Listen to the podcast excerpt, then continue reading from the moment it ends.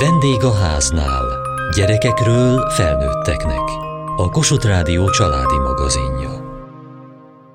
A szülő elvesztése fájdalmas, de valahogy mégis az életrendjének tekintjük. Egy gyermek elvesztése ellen azonban minden idegszálunkkal tiltakozunk. Ismerjék meg Sós Viktor és Zsuzsi történetét, akik többféle gyászt is megéltek. Sérült gyermekük született Viktor, el kellett hát gyászolniuk az egészséges gyermekről bennük élő álmot. És gyászolják Viktort is, aki 13 évig volt velük.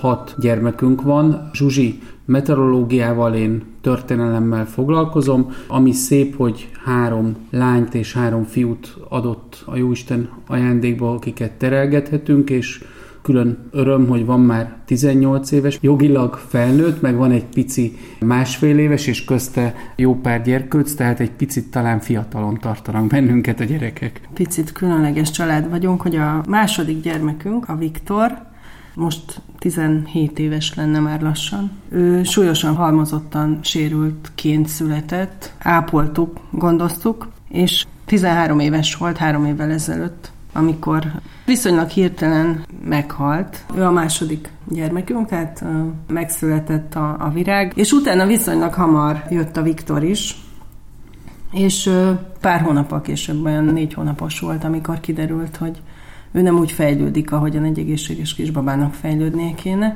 És hát akkor kezdődött hát egy életre szóló történet vele, mert hogy az életünkben a, a legnagyobb ilyen váltóállítás, vagy ami leginkább formálta az életünket, az az ő, ő érkezése és az ő családunkban való jelenléte volt.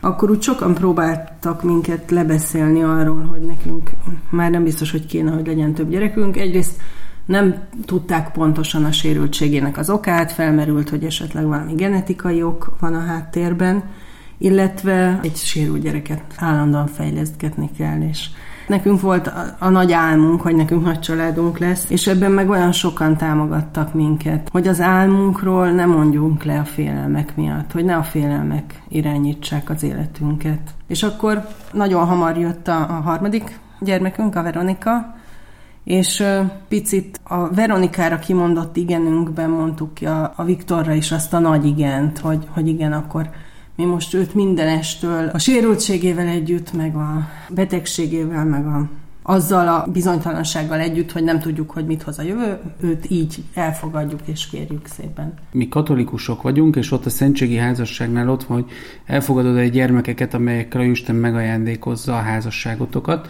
Utána nyert ez igazándiból értelmet. Mind a ketten maximalisták voltunk nagyon sokáig, de amikor egy sérült gyermeket kap az ember, vagy egy feladatot, vagy bármilyen nehézséget az életben, akkor azért azt azt gondolom, hogy egy idő kell hozzá, míg fel tudja dolgozni, tud ezzel a helyzettel mit kezdeni.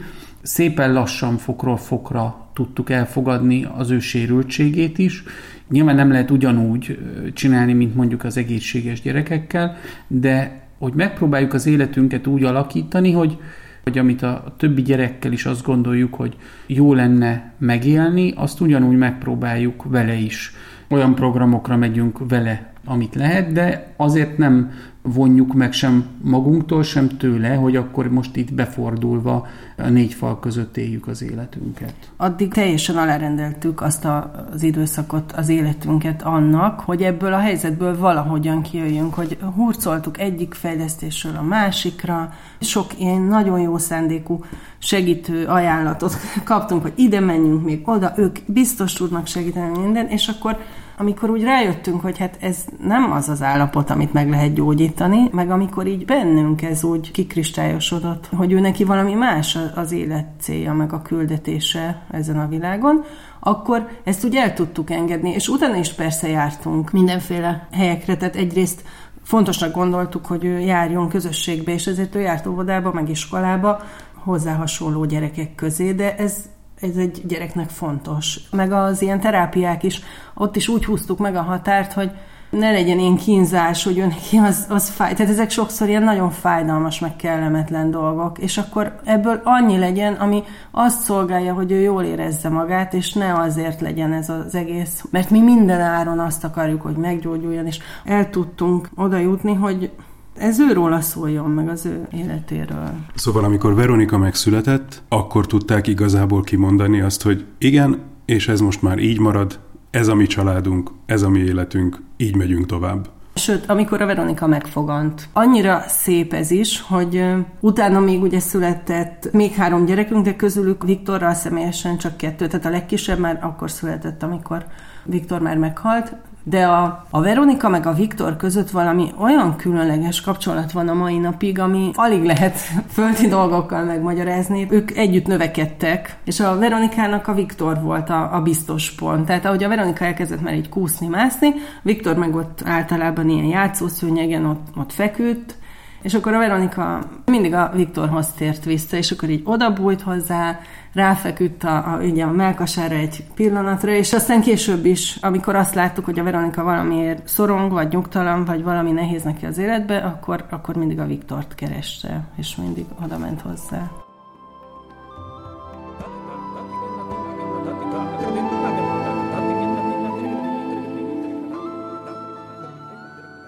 Hogy lehet jól egyensúlyozni, hogyha van egy sérült gyerek, akinek nyilvánvalóan sok mindenben különleges bánásmódra van szüksége, akkor ne az egész család váljon ennek a bánásmódnak a, hát idézőjelben mondom, hogy fogjává, legyen saját élete mindenkinek, miközben nyilvánvalóan különös figyelmet igényel Viktor. Kellett egy idő, amíg, amíg ezt megértettük, vagy ráéreztünk. Nagyon fontos a kettőnk kapcsolata.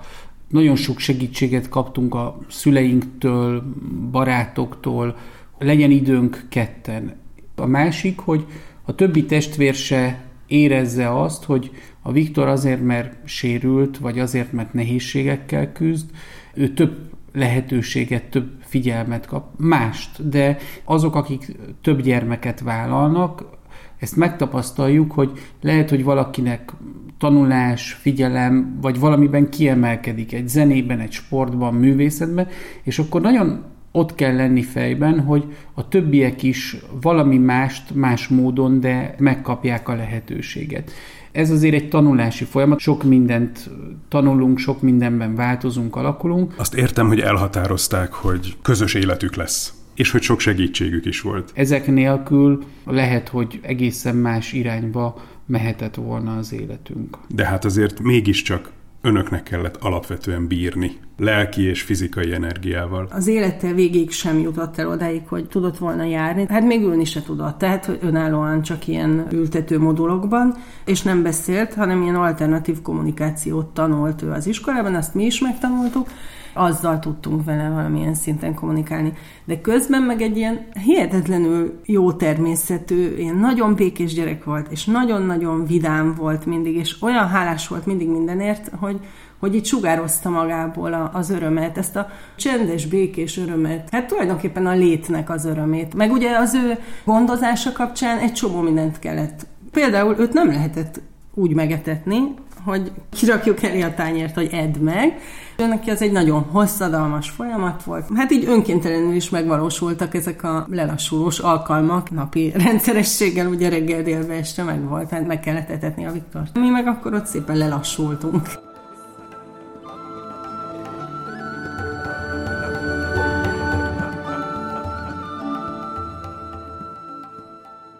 Az embernek vannak az életében mérföldkövek, helyzetek, amikor átgondoljuk, hogy eddig éltük valahogy az életünket, és valami miatt máshogy. Tehát az egy feladat volt, hogy az ember élte, a, csinálta a munkáját, a hivatását, de voltak olyan sarokkövek, este a fürdetésre, az etetésre, egy orvosi vizsgálatra. Nyilván ez kellett egy rugalmas munkahely, olyan ismerősök, emberek, akik ezt megértették, ha menni kellett, ha tenni kellett, akkor ez benne volt. A többi testvér is nagyon gyorsan megtanulta a Viktor által, hogy egészen más, hogy állunk hozzá a nehézségekhez, a problémákhoz, hogy figyelünk egymásra, hogy nem mindig minden úgy van, ahogy éppen én szeretném. Bennünket is nagyon-nagyon sokat változtatott, alakított. Rákérdeztek, hogy mik a kilátások? Néztek a jövőbe? Eleinte persze próbáltuk. Hát eleve azt szerettük volna tudni, hogy mitől van, mert hogy még ez sem volt egyértelmű.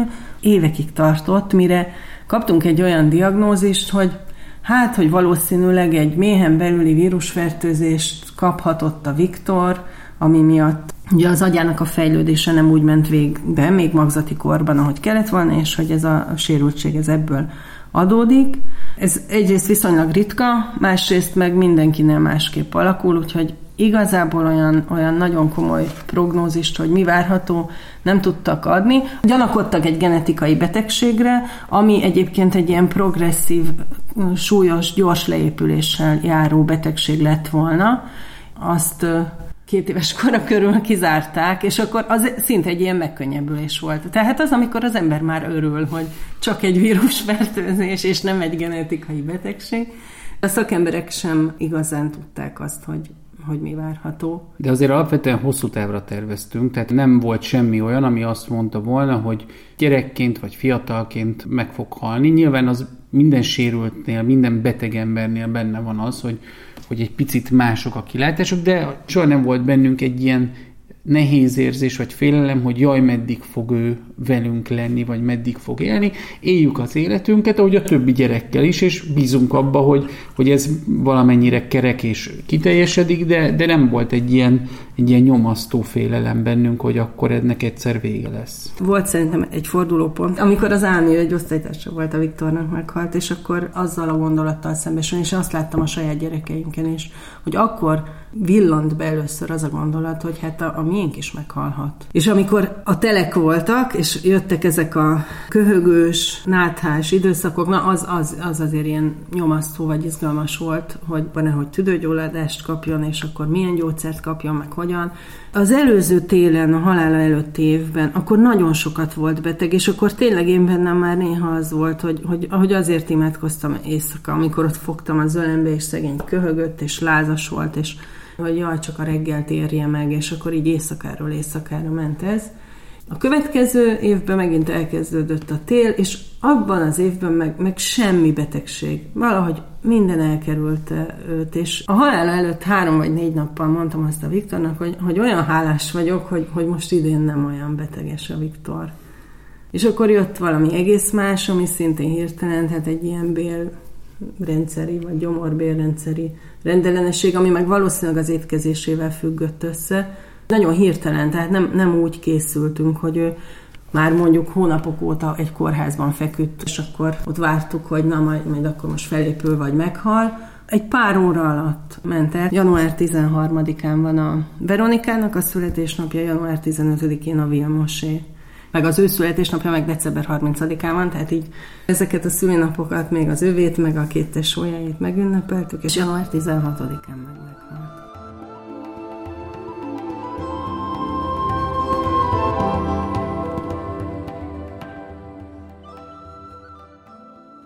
Azt mondják, hogy hosszú távra terveztek, élték az életüket, de azért mégiscsak másképpen tervez egy család, amikor az a perspektíva, hogy ezek a gyerekek felnőnek, önállóvá válnak, kirepülnek, mi meg majd nagyszülők leszünk, időnként meglátogatnak minket, időnként mi látogatjuk meg őket, és mindenki éli az életét saját családként.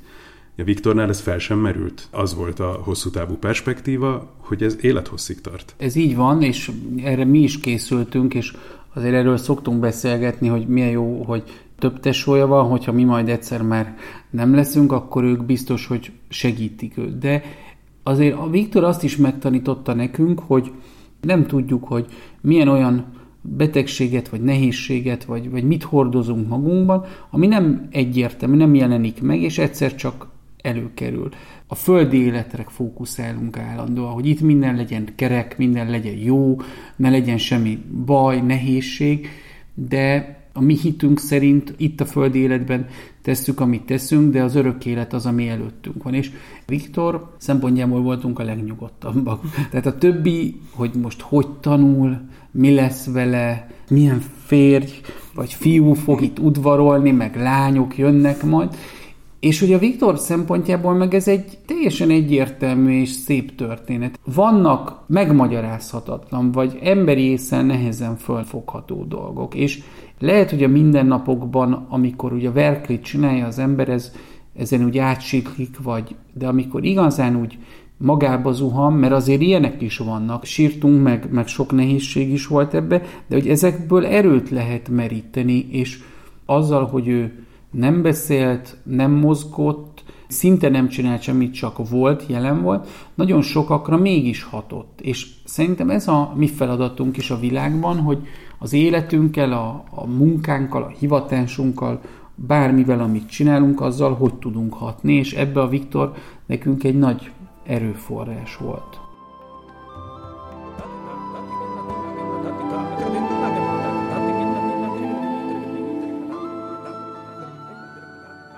Lehet, hogy rám borítják az asztalt, de muszáj megkérdeznem, hogy amikor a Viktor meghalt, egy icike-picike megkönnyebbülést sem éreztek? Hú, ez nagyon érdekes kérdés. Rögtön akkor utána nagyon-nagyon hiányzott minden, amit addig a Viktor mellett csinálni kellett. Most nem kell megetetni senkit. Nem kell megfürdetni. Volt egy, egy ilyen hatalmas nagy hiányérzetünk. Tehát, hogyha őszinték vagyunk, azért most már kiszoktuk mondani, és képmutatás lenne nem kimondani, hogy az életünk, a, a mindennapjaink sokféle szempontból egyszerűbbé váltak. A rutin, amit tényleg csinálni kellett vele az év 365 napján, ez nincs. De mégis a mai napig ott van egy, egy nagy űr. Ha azt mondanák, hogy visszajön, akkor én gondolkodás nélkül azt mondanám, hogy jöjjön, csinálom tovább azt, amit csináltunk három évvel ezelőttig. Amikor benne voltunk, ezt mi kimondtuk, hogy a mindennapi rutinnak a részévé vált. Ez nem okozott nehézséget. Amikor a Viktor meghalt, összezuhantunk azért, vívtunk, pörlekedtünk a Jóistennek különböző mértékben, de hihetetlen sok segítséget kaptunk. Szülők, barátok, testvérek, akik föntartottak bennünket, mert azért fizikailag könnyebbség, de lelkileg földi szemmel nézve ez mégiscsak kutya kemény dolog, és ez megviselt bennünket is. Amikor elkezdtük ezt a beszélgetést, akkor azt mondták, hogy hat gyermekük van. Jelen van? Én nem is tudom másképp mondani. Néha emiatt zavarba is vagyok, mert nem akarom rögtön rázódítani akárkire ismeretlenre azt, hogy hát igen, az úgy van, hogy hat, de igazából itt csak öt, meg ne, szóval, de, ne, de nem tudom azt mondani, hogy öt gyerekem van. Attól még, hogy fizikailag meghalt, mi minden nap beszélünk róla, itt van velünk. Ha barátoknak aláírjuk a, a levelet, vagy valamit, akkor a Viktor is ott van a többi gyerek között. Tehát, hogy nem múlik el, velünk van. Én például nagyon nem szeretek temetőbe menni, és ez nem a Viktor miatt van. Otthon is tudok azzal a szerettemről beszélni, tudok érte imádkozni, lélekben vele tudok lenni, nem kell ahhoz kimenni a temetőbe, ő velünk van. Fontos az, hogy a, az élő Viktorhoz kapcsolódjunk, és az élethez. Van a Viktorral egy fotóalbumunk, és azt például nagyon-nagyon sokszor, szinte heti gyakorisággal lekerül a polcról, lapozgatják, a, a tesók is állandóan nézegetik. Azt kérdeztem korábban, hogy a mérlegelésükben, a gondolkodásukban mennyire volt benne az, hogy ez egy élethosszig tartó feladat. Viktor halála után is élethosszig tart. Volt egy időszak, amikor Kicsit furcsán is éreztük magunkat, mert abban a 13 évben, ha mi valahol megjelentünk Viktorostól, és általában ő mindig mindenhol jött velünk, akkor elég feltűnő jelenségek voltunk. Az esetek túlnyomó többségében pozitívan éltük meg az ő sérültségét. Olyan emberekkel találkoztunk, akik vagy ilyen nagy tisztelettel, vagy szeretettel, vagy, vagy legalább így megértéssel fordultak felén. Nyíltak meg a sorok, tehát amikor hosszú sorba kell állni mondjuk egy sporteseményen, egy kerekesszékes gyerekkel egészen gyorsan be lehet jutni. Amikor meghalt, ott voltunk a, a nagy fájdalmunkkal, Igazából el kellett telni jó pár hónapnak, vagy, vagy akár éveknek is, sőt, még lehet, hogy még mindig tart ez a folyamat, hogy újra definiáljuk magunkat. Mostantól kezdve ugye nincs a homlokunkra írva, hogy mi vagyunk a szegény Sós Viktornak a szülei, aki meghalt és aki sérült volt, de ez, ez most már nem látszik úgy. Az ő léte által talán részt vehettünk valami olyan, valami nagy titokban. Ő mindig is a, az életünknek a része lesz.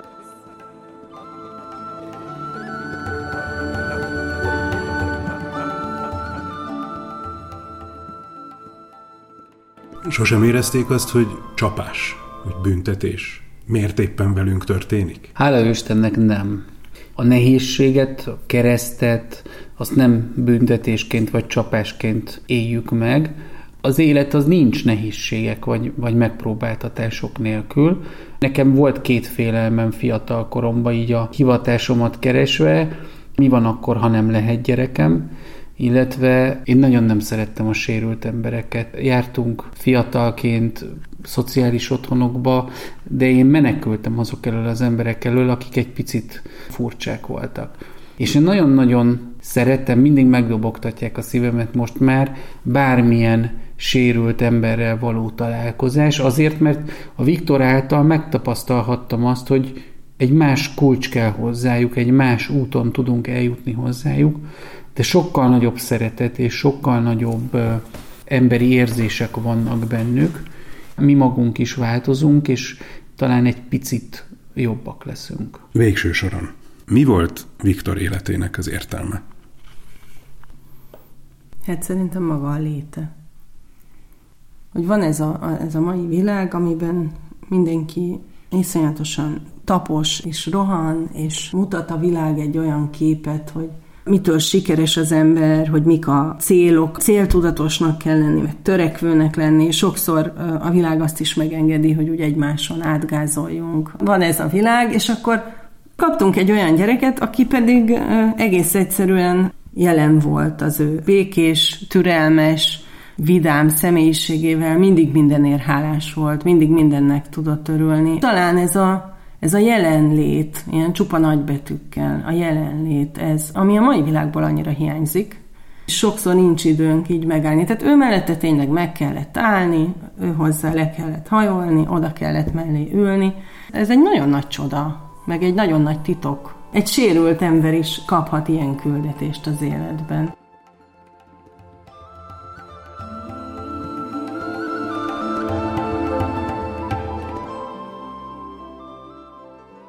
Egy gyermekét elvesztő pár történetét ismerhették meg mai műsorunkban. Várjuk leveleiket a vendégháznál kukac mtva.hu e-mail címen. Kövessék műsorunkat podcasten, vagy keressék adásainkat a mediaclick.hu internetes oldalon. Műsorunk témáiról a Kossuth Rádió Facebook oldalán is olvashatnak. Elhangzott a vendégháznál. A szerkesztő riporter Süveges Gergő. A gyártásvezető Mali Andrea, a felelős szerkesztő Hegyesi Gabriella.